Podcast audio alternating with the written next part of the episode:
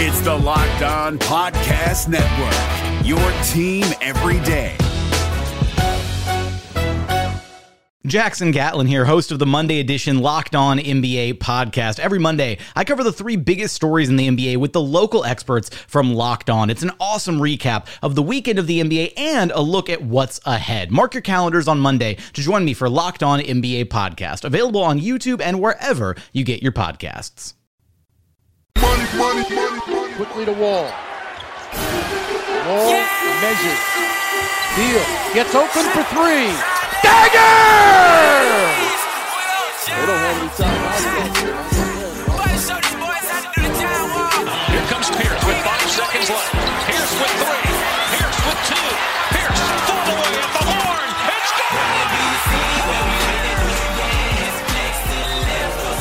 It's good! Morris Wall. Beal and Gortat. Porter can't find anybody. He gives it to Wall. Morgan gets Bradley for three. John Wall! What a shot! You talk about a pressure shot. Wow. Everybody clip out. Hand me the ride. You know, what really fits with the team. And I think we've been trying for some years to figure it out. I think we got this summer is really the opportunity to try to make some more switches to make it a deeper team and a more stronger team, because you kind of look at the OP go down, you just have Willie Cauley-Stein's one backup three, and we're trying to play Thomas in a position where he's used to being a dynamic ball handler. So it's kind of tough with situation things going like that when you deal with injuries. So you want to make sure you're prepared in those situations, those positions, that if something happens, you can hold it down. You brought up twice guys who really want to be here. Was that an issue? No, I just think, I mean, you can kind of tell when things going well, everybody's happy, everybody want to be here. But when things get rough, that's when you really figure out who's your brother, who's really in the war with you, who's really in the fight with you. So I think anybody can see from the outside or the inside looking in who really wanted to be here when things wasn't going great for us. But when it's all happy-go-jolly and we're winning, it's all fun and games. But when you're not, you have to stick together, because those are the only people you can call your brothers or your families in that locker room. Hey guys, welcome to Locked On Wizards podcast. We are part of the Locked On Podcast Network. Thanks so much for tuning in. You just heard from John Wall. You'll be hearing from him a lot throughout this podcast. You know, this is kind of like the John Wall season recap type of deal that we've got going. I am, by the way, Noah Getzel, your host of the podcast, and we're going to be analyzing a few of Wall's different quotes.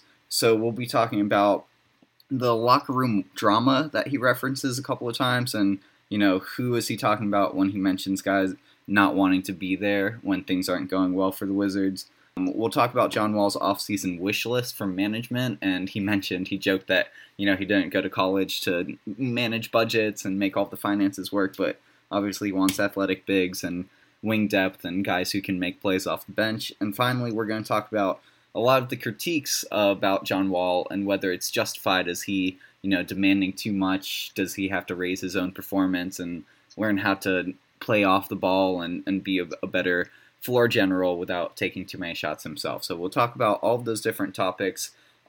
We are now going to welcome in our guest for the night, who's been here a ton, Dan Meltzer. It's great to have you back. What's going on, dude? How's it going, man? You know, it's the Lonely Hearts Club out here.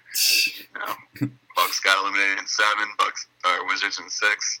You know, and that after each other, so that wasn't great. But on the offseason now. Wizards have a lot to worry about with this, you know, Bucks team on the rise. Obviously, the Sixers have, you know, infinite potential, and they just lost to a Celtics team that doesn't have. They didn't have three of their best players. They're probably their three best players. Maybe Horford is a step above Jaylen Brown. I don't know. But, you know, obviously the Wizards have a lot to deal with in the Eastern Conference, and doesn't look like they're improving much. So one quick note before we jump into the review of John Wall's exit interview quotes. So Bradley Beal is going to he's going to have a little baby panda. Big Panda is going to be a puppy. He unveiled on Instagram just yesterday that he and his longtime girlfriend Kamiya Adams are, you know, they're pregnant together. Kamiya is due. I don't know when she's due, but she's 25. Beal's 24. Props to Brad, right? Yeah. Now, is it going to change his play at all? Will he? I don't know. Markeith mentioned that he became more of like a standstill shooter as he matured. I don't know what fatherhood does to your about fatherhood. Yeah. No, let's just hope.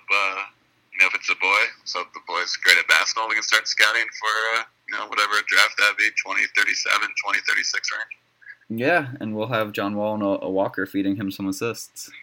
Absolutely, still on that massive contract. So going back to this.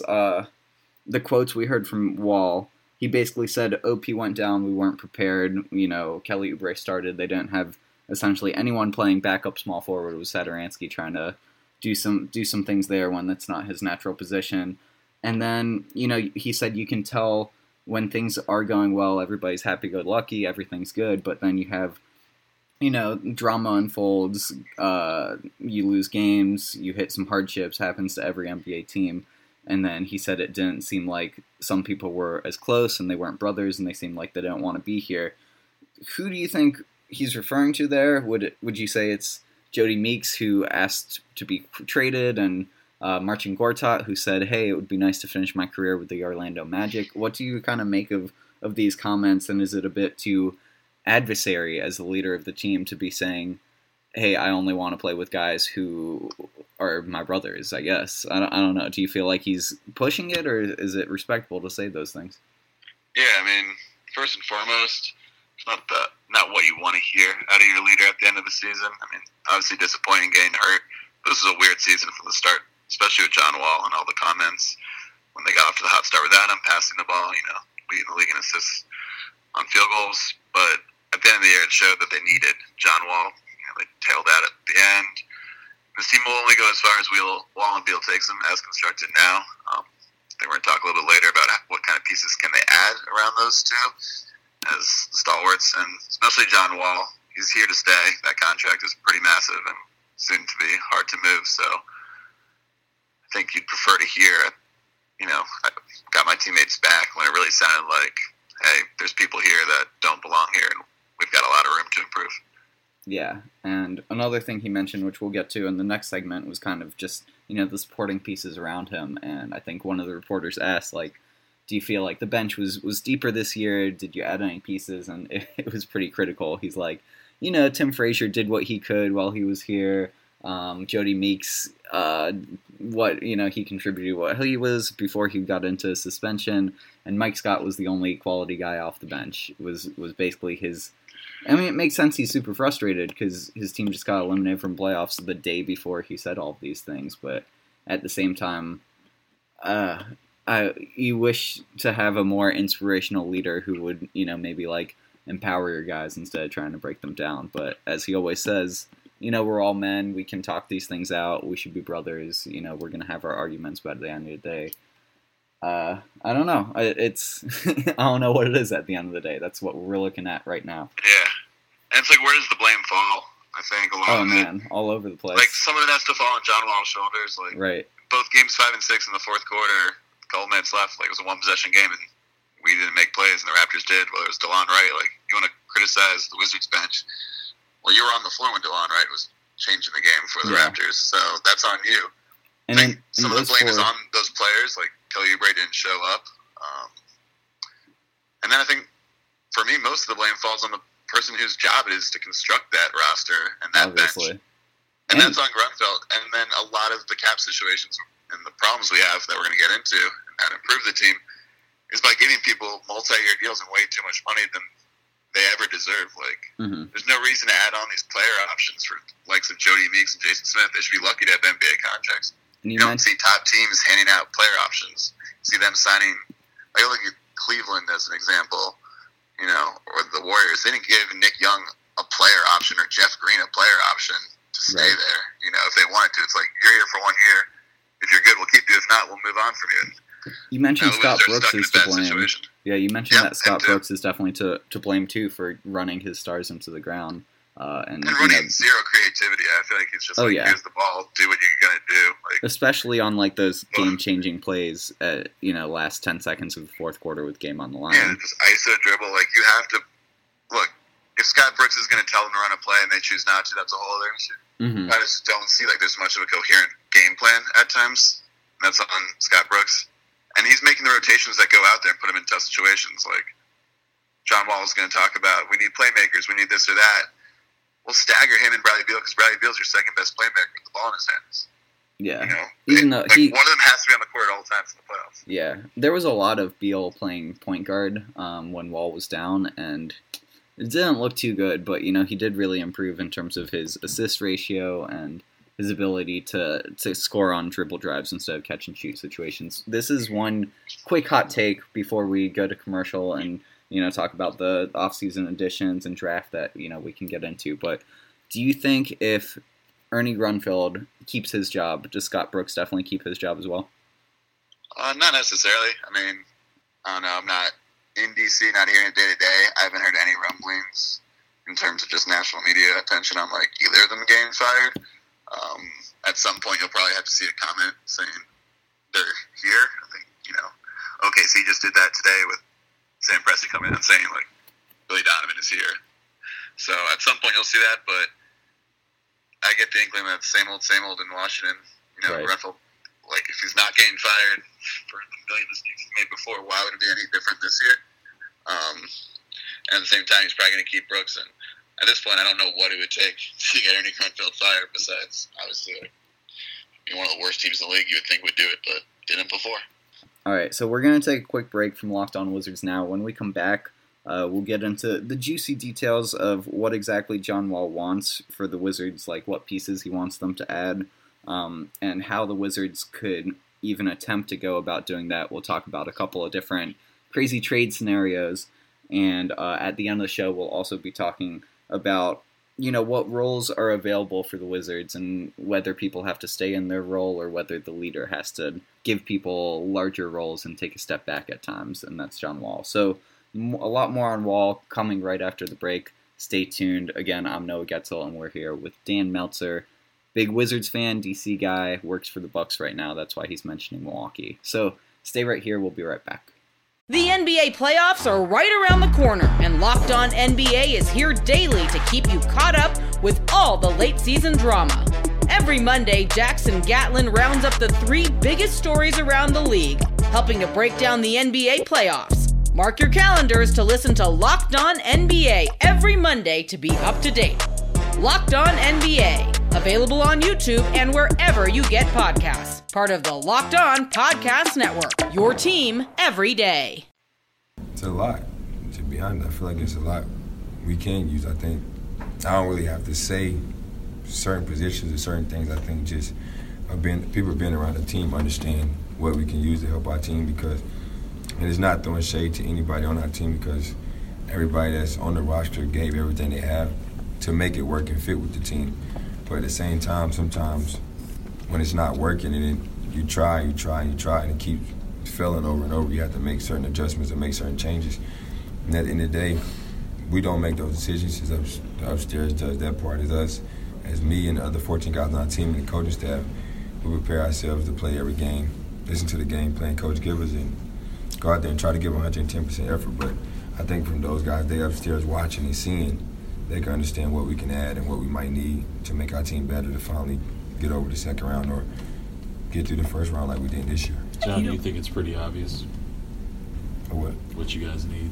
Yeah, it's pretty obvious. I don't think I have to point it out. I think the way the league is going, you need athletic bigs, you need scoring off the bench, you need all those type of things.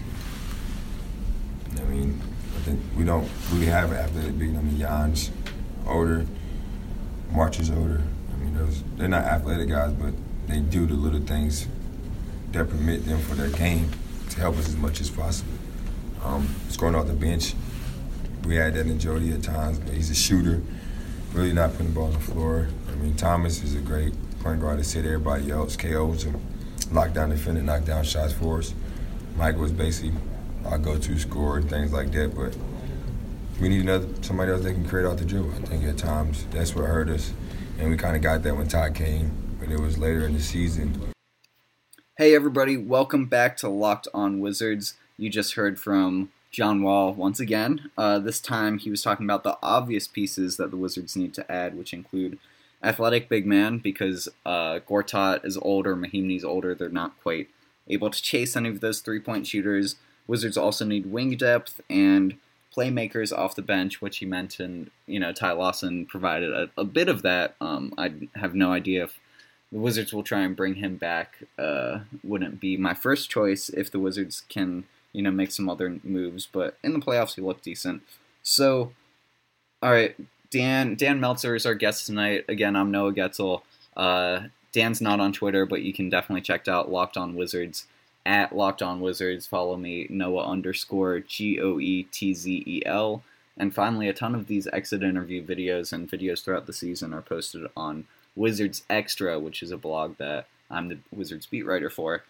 So, Dan, where can the Wizards find any flexibility to improve on the cheap end? Like, what can be done? What are the different options? I think they have, like, $5 million for a mid-level veteran exception. Other teams will have more money. Otherwise, the Wizards' only option is to hope they get a star in the draft, you know, find someone like Donovan Mitchell, who's a gem in the rough, or just try and blow things up a little bit, which would involve a trade to one of their max money guys. Yeah, so let's talk about where the Wizards stand going into the offseason. Couple options out there that are almost guaranteed. You got Jody Meeks and Jason Smith, each with player options. Again, thank you, Ernie Grunfeld, for that. Those will be opted in most likely. Obviously, you'll get a couple cop holds for their open roster spots in the 15th overall draft pick. But right away, it's pretty much right at the tax, if not over it.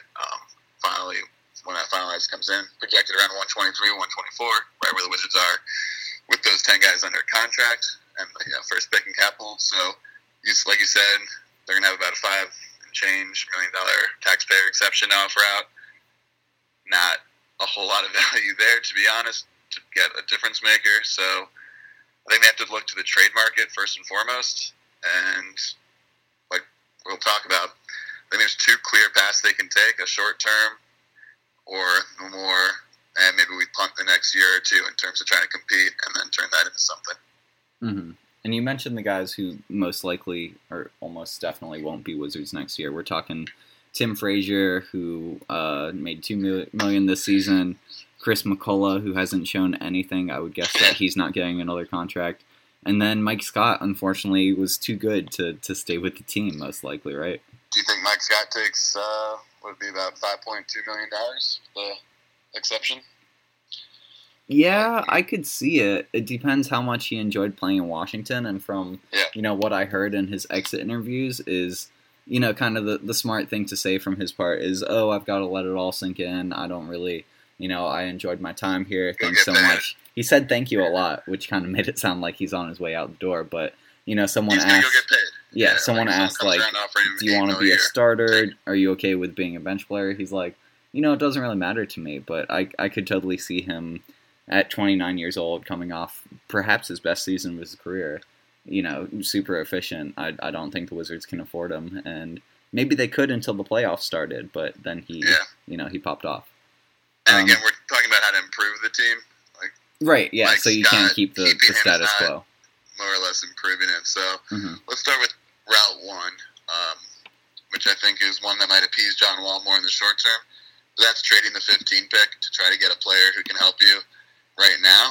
I think a couple ideas that I kicked around. I think they're a little bigger athletic wing, you know, a 6'6 to 6'8 wing who can switch threes and fours. That'd be like a DeMarre Carroll.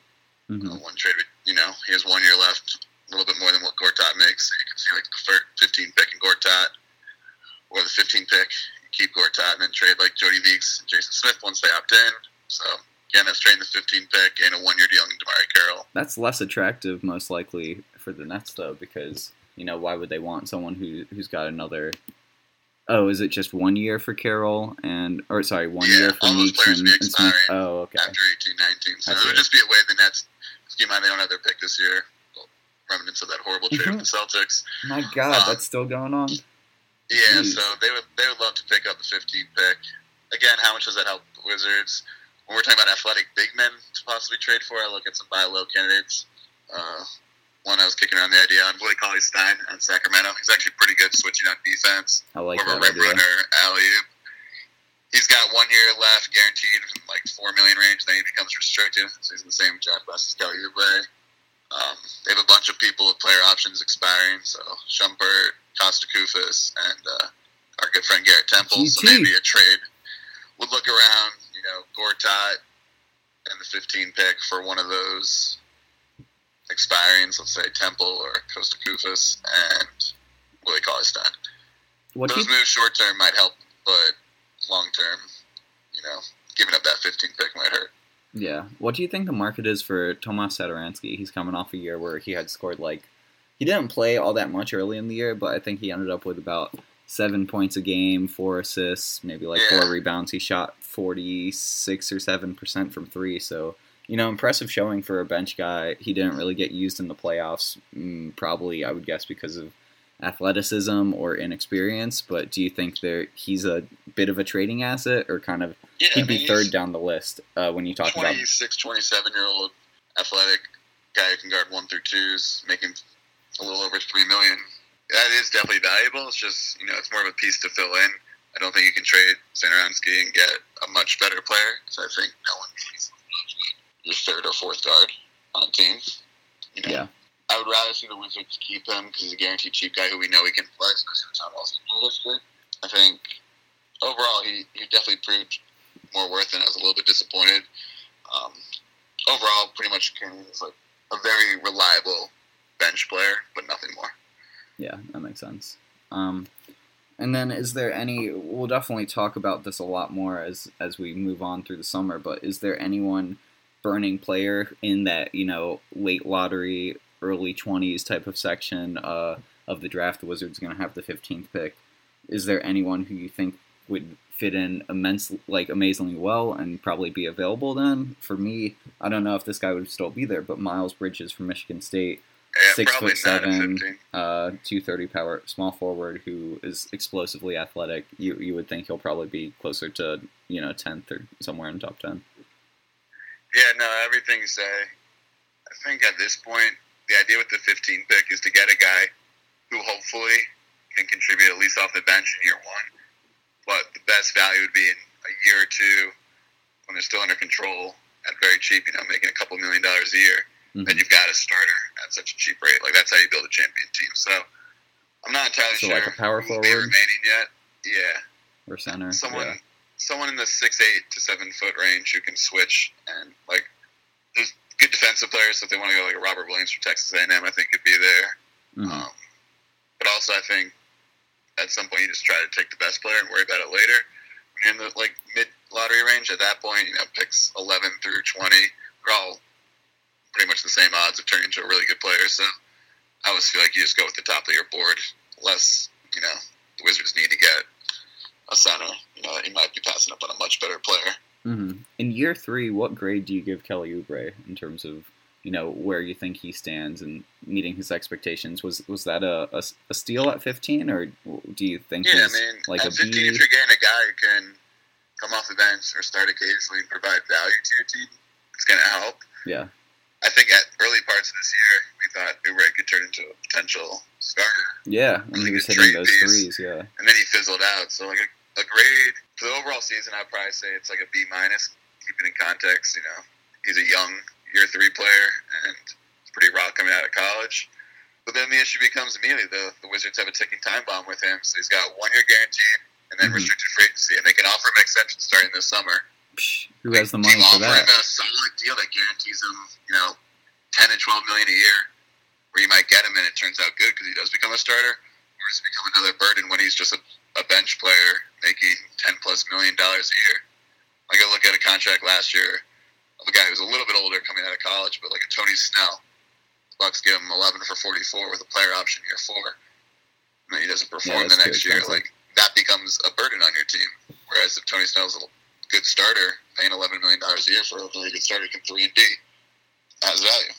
I think we kind of covered the bases of, you know, how the Wizards want to make big moves this offseason, but can't do it without breaking up their core. And, you know, everyone wants to get rid of Mahinmi's contract and Gortat's contract, but it's just very difficult to find a suitor who is willing to take on that bad contract for a year or two without the Wizards kind of selling their future. So truly a difficult position. I'm sure John Wall doesn't care about that whatsoever. As he mentioned, that's not his job. He wants to be part of the conversations. He's only going to make it more difficult down the line once that extension kicks in. So it's not his job to care, like he said. Well, who would have predicted he'd miss half the season, you know?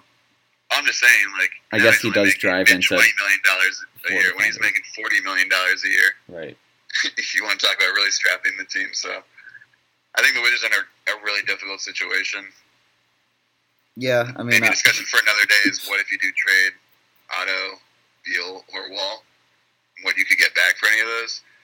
But we're talking about not having any real assets beyond Oubre and the 15th pick, having a horrid contract that I don't even know how you would move beyond Mahinmi. I mean, you'd have to attach. Let's put it this way: the Lakers, to get rid of Mozgov, had to attach D'Angelo Russell, who was a 2-pick. You know, Oubre is not moving Mahinmi for an expiring contract. And this is a trade that you didn't seem too high up on, and I'm sure a lot of Wizards fans won't really like this either. But I kind of like the idea of Bradley Beal and Kelly Oubre, or a first-round pick for Kawhi Leonard. I think, you know, Leonard's length and defensive abilities would be a big step up from Beal, even though Beal is coming into his own and a little bit younger. I just think, you know, the defensive monster that would become with Wall and Kawhi would be a nice pairing. Do you not really see any legs under that trade because other teams might be able to more young assets? Offer. I mean, I think the Spurs would love to have Bradley Beal. My fear is Kawhi's on a 1-year expiring deal. Oh, good point. If you lose Kawhi after that, the Wizards might as well tank. Because Wall and Otto Porter's not making the playoffs. Like, I don't see the logic in taking a risk on Kawhi. But here's the thing that my understanding of Kawhi is, like, he's going to force his way because the whole 1-year thing might scare teams off. Look at what happened with Paul George and OKC. Didn't make OKC better. And if he just leaves, they just trade Oladipo and Sabonis for one, losing in the first round of the playoffs. Right. And they're in trouble. So.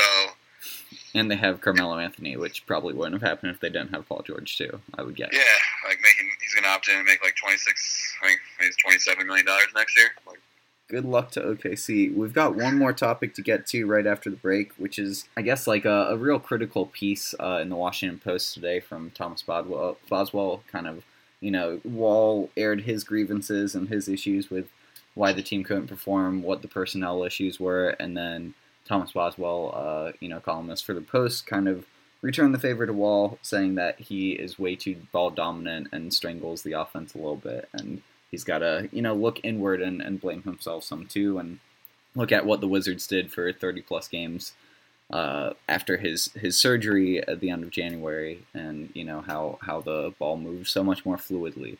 So stay tuned. We're going to have one more audio clip from the exit interview from John Wall, and we'll be right back. Again, I'm Noah Getzel, and we're here with Dan Meltzer. The NBA playoffs are right around the corner, and Locked On NBA is here daily to keep you caught up with all the late season drama. Every Monday, Jackson Gatlin rounds up the three biggest stories around the league, helping to break down the NBA playoffs. Mark your calendars to listen to Locked On NBA every Monday to be up to date. Locked On NBA. Available on YouTube and wherever you get podcasts. Part of the Locked On Podcast Network. Your team every day. Do you think this team was on the same page this year? No. I just tell you. I mean, some people don't understand their role. So when you don't understand your role and you think you deserve a bigger role, it's not about to happen. If you're not built for it, why would you want to be put in that situation? But a lot of people say they want that pressure or that situation, then they get put in and they act totally different. So don't ask for something you can't handle. But at the same time, as if you have a team meeting and we're brothers, if you're a grown man like you're supposed to be, if I have a problem with somebody, I can confront you and talk to you without having to have a problem. I mean, because you're supposed to talk to your brother, you're supposed to have arguments, you're going to have fights, you're going to do all that. But at times, if you can't talk to somebody because they always think it's negative or taking it the wrong way, there you're going to have issues and problems in the locker room, and that's where inconsistency happens. All right, you just heard from John Wall a third time. Welcome back to Locked On Wizards. Again, I'm Noah Getzel, and we are here with Dan Meltzer tonight. You should definitely subscribe to iTunes to check out the Locked On Wizards podcast all 5 days a week, every Monday through Friday. We're going to be as things go into, you know, the Wizards aren't in the playoffs anymore, so we're going to be cutting down to 3 days a week just temporarily, and then we'll probably boost back up around the draft and free agency type of time. So, you know, definitely check us out on iTunes, Stitcher, Spotify, Google Play, all of those places. On Twitter, you can check all of the links to our podcast as well.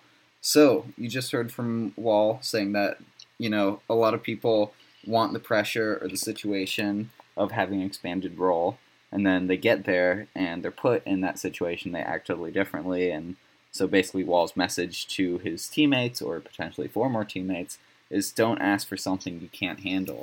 It's critical, but it's the truth, which is what Wall has always been. And then kind of throwing it back at him, there was an article today in the Washington Post which raised some valid points about John Wall, kind of his role. He might be trying to do too much in his role too. So he's telling other people, listen, you can't have the role you think you want. And a lot of guys had better shooting numbers and scored more when Wall was absent, which is obvious because he takes a lot of shots a game and scored about 20 points a game. But, you know, when you look at his turnovers, his stagnation off the ball, all of the forced layups and bad jumpers, and just shooting maybe a little bit too much as someone who's not traditionally a good shooter. Do you feel like John Wall is trying to do too much for the Wizards and potentially running the entire team into the ground based on, you know, some of these critiques? Or what,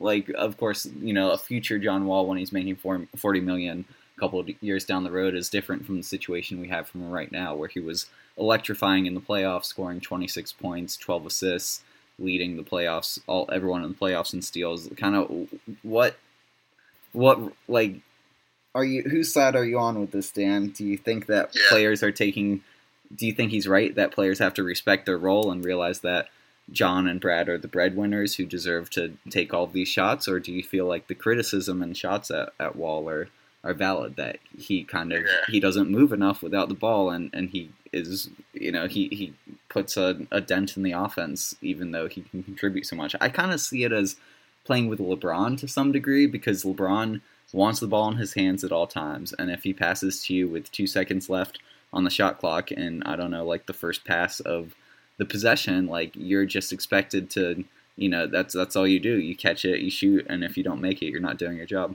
Yeah. The difference is LeBron makes the right play. Like, when he gets by you, he's going to pass it to wide open three. That's how a lot of J.R. Smith and Corver make their money now.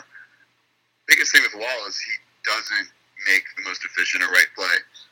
So this is the playoffs. This is one thing that has really annoyed me, is how much he take, like, so the worst shot in the NBA is a long range too, you know, right, mid-range jumpers, just because you're giving up the value of a three-pointer with a shot that's only slightly easier.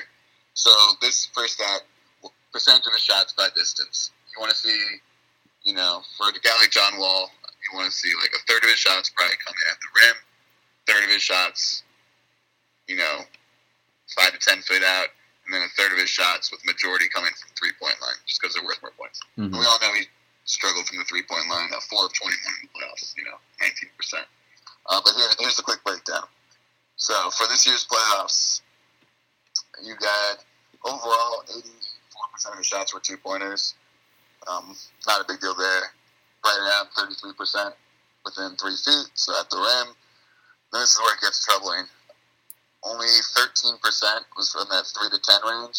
Mm. And then 23%, the majority of his shots after the ones at the red, were the long 16 feet plus under a three-pointer. And then about 16% were three-pointers.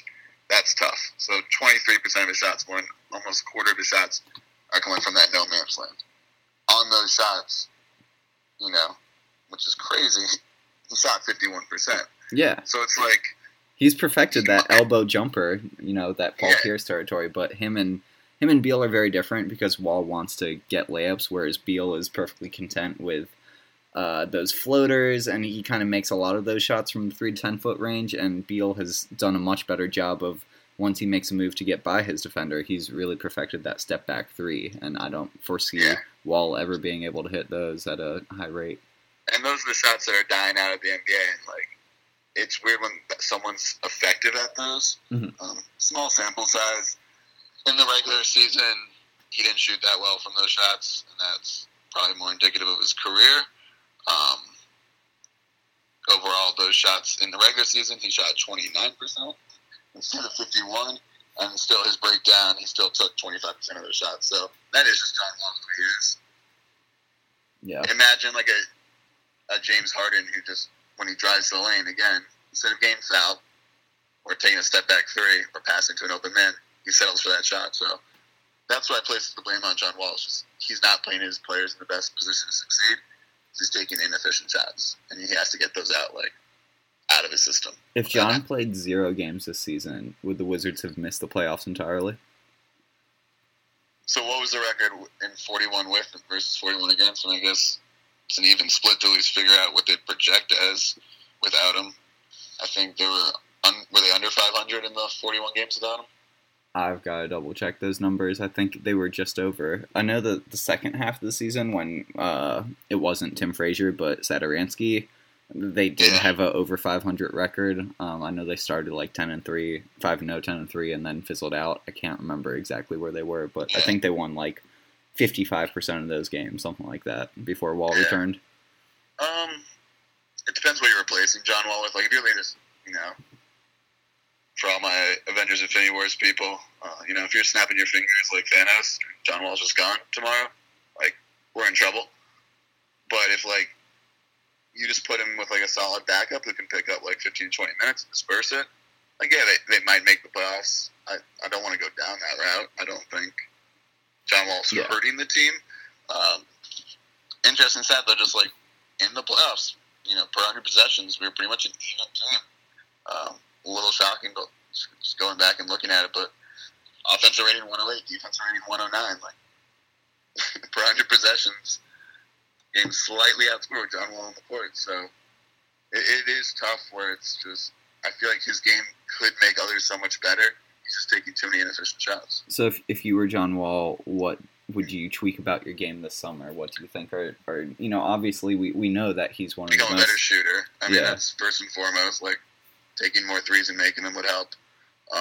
Develop that kind of like floater teardrop type game would probably be, you know, a good move as well. And just, it needs to be a systematic thing. The Wizards are the best when he's driving and dishing it or getting in transition and dishing it. Like, right.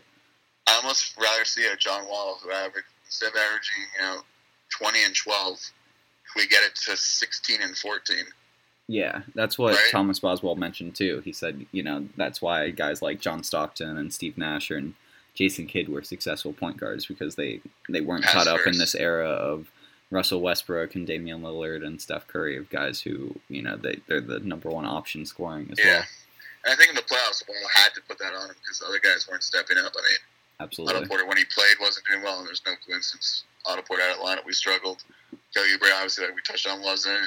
Marquise Morris was okay, but not great. Like, I think we need to take a step back. John Wall gets to the mind if he has to do it on himself, but I think we have killed the flow too. This podcast has definitely been a little bit too critical of John, so maybe we should take a minute to recognize. I just want to make it clear, like, the Wizards will only go as far as John Wall takes them. Like, unless the Wizards are ready to trade him or Beal, then they've really hitched their wagon for the next 3 years to the idea of John Wall and Bradley Beal as they, you know, go through their primes and enter their primes respectively, becoming at the top of their games. If neither one's at the top of their games, the Wizards team will not succeed. Is it fair to say that the Wizards are OKC of the East? I see more Portland. You see Portland? I feel like Portland's more consistent, and at least they had like a late season surge. No. It's hard for me to like just whitewash the OKC past. We're like, cool. I mean, they made a finals. They made a conference finals 2 years ago. Like, they were, with Durant, way better than the Wizards have ever gone to. Portland's similar. Portland hasn't gotten to the Western Conference Finals. Like, we haven't gotten to the Eastern Conference Finals. I guess I was just talking about, like, this year or the past 2 years. Oh, yeah. Maybe. I mean, this year. Since post-Durant OKC. I don't think it's the most fair. I mean, OKC, number one disappointing team in the NBA. Wizards are up there. My Bucks are up there. Portland, I don't know. It's tough to, like, say just, like, a week of basketball made what was a really fun season for them disappointing. I mean, that end of March run, they were thinking, like, oh, my God, maybe we can get past an injured Warriors team and make it to the conference finals. So I don't want to put them in the disappointment category. They're in a similar, you go out there, they're in a very similar cap situation as us. Like, all this money invested in Lillard, McCollum, and Evan Turner, right? Players who do nothing. Yeah, Evan Turner, Mo Harkless, Myles Leonard, like, for a community, like, just overpaying these guys who don't add value. And what do they do? Because when you don't have either draft picks or young talent or cap space, you're in a very tough position because you've maxed out. You don't have the ability to sign players. You don't have the ability to just add salary. Like, you have to send out salary. You want to give up a bad contract? Yes, there's teams that have shown the last couple of years who are tanking or rebuilding, whatever you want to call it, who will take on bad contracts. But you have to then give them an asset to do that. And if you give up that asset, it's almost like a zero-sum game. Like, yeah, we opened up not paying this guy, but we also hurt our team. So, but you know, the draft is a crapshoot. No draft, yeah, no faith in Grunfeld to pull this off. By the way, so, right? I feel like we're being let down an even worse pass. Like, you'll see some, you know, the return of Garrett Temple with an additional 3 years and $30 million added onto it. Plenty more, you know, burning of Grunfeld to come.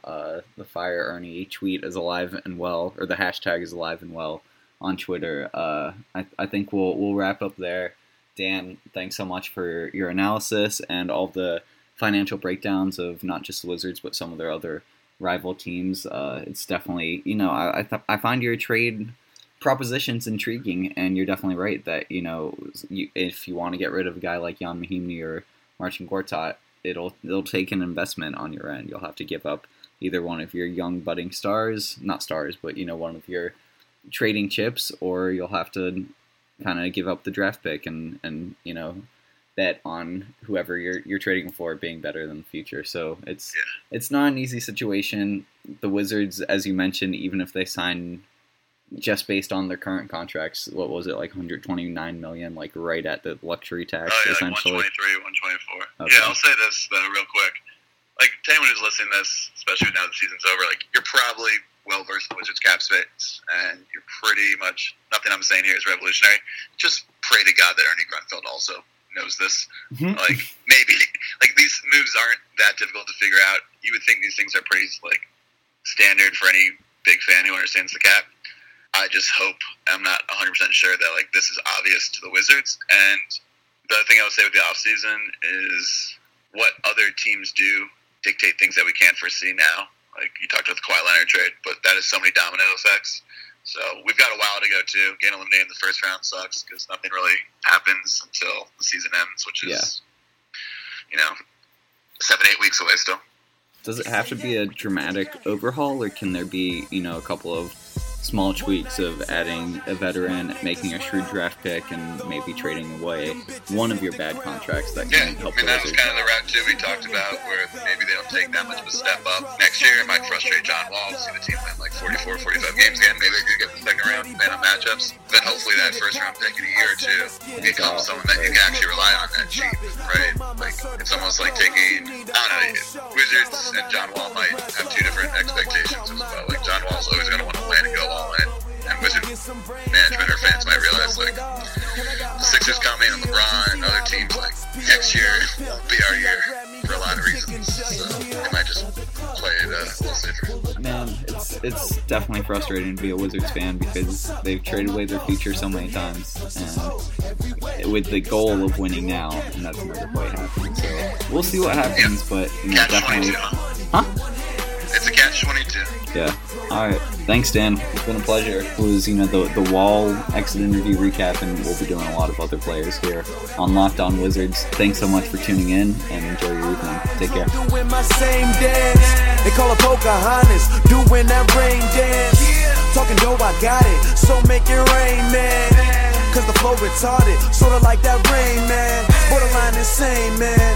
Look at all these dames, damn. When a nigga getting money, and I'm a changed man. You smell that haze scent. Know my game plan. Tryna get it smacking. I ain't with that game plan. Lil mama work for every dollar. She drop it low. Drop it low. Pop it slow. Pop it slow. Stop and go. Hey, Prime members. You can listen to this Locked On podcast ad-free on Amazon Music. Download the Amazon Music app today.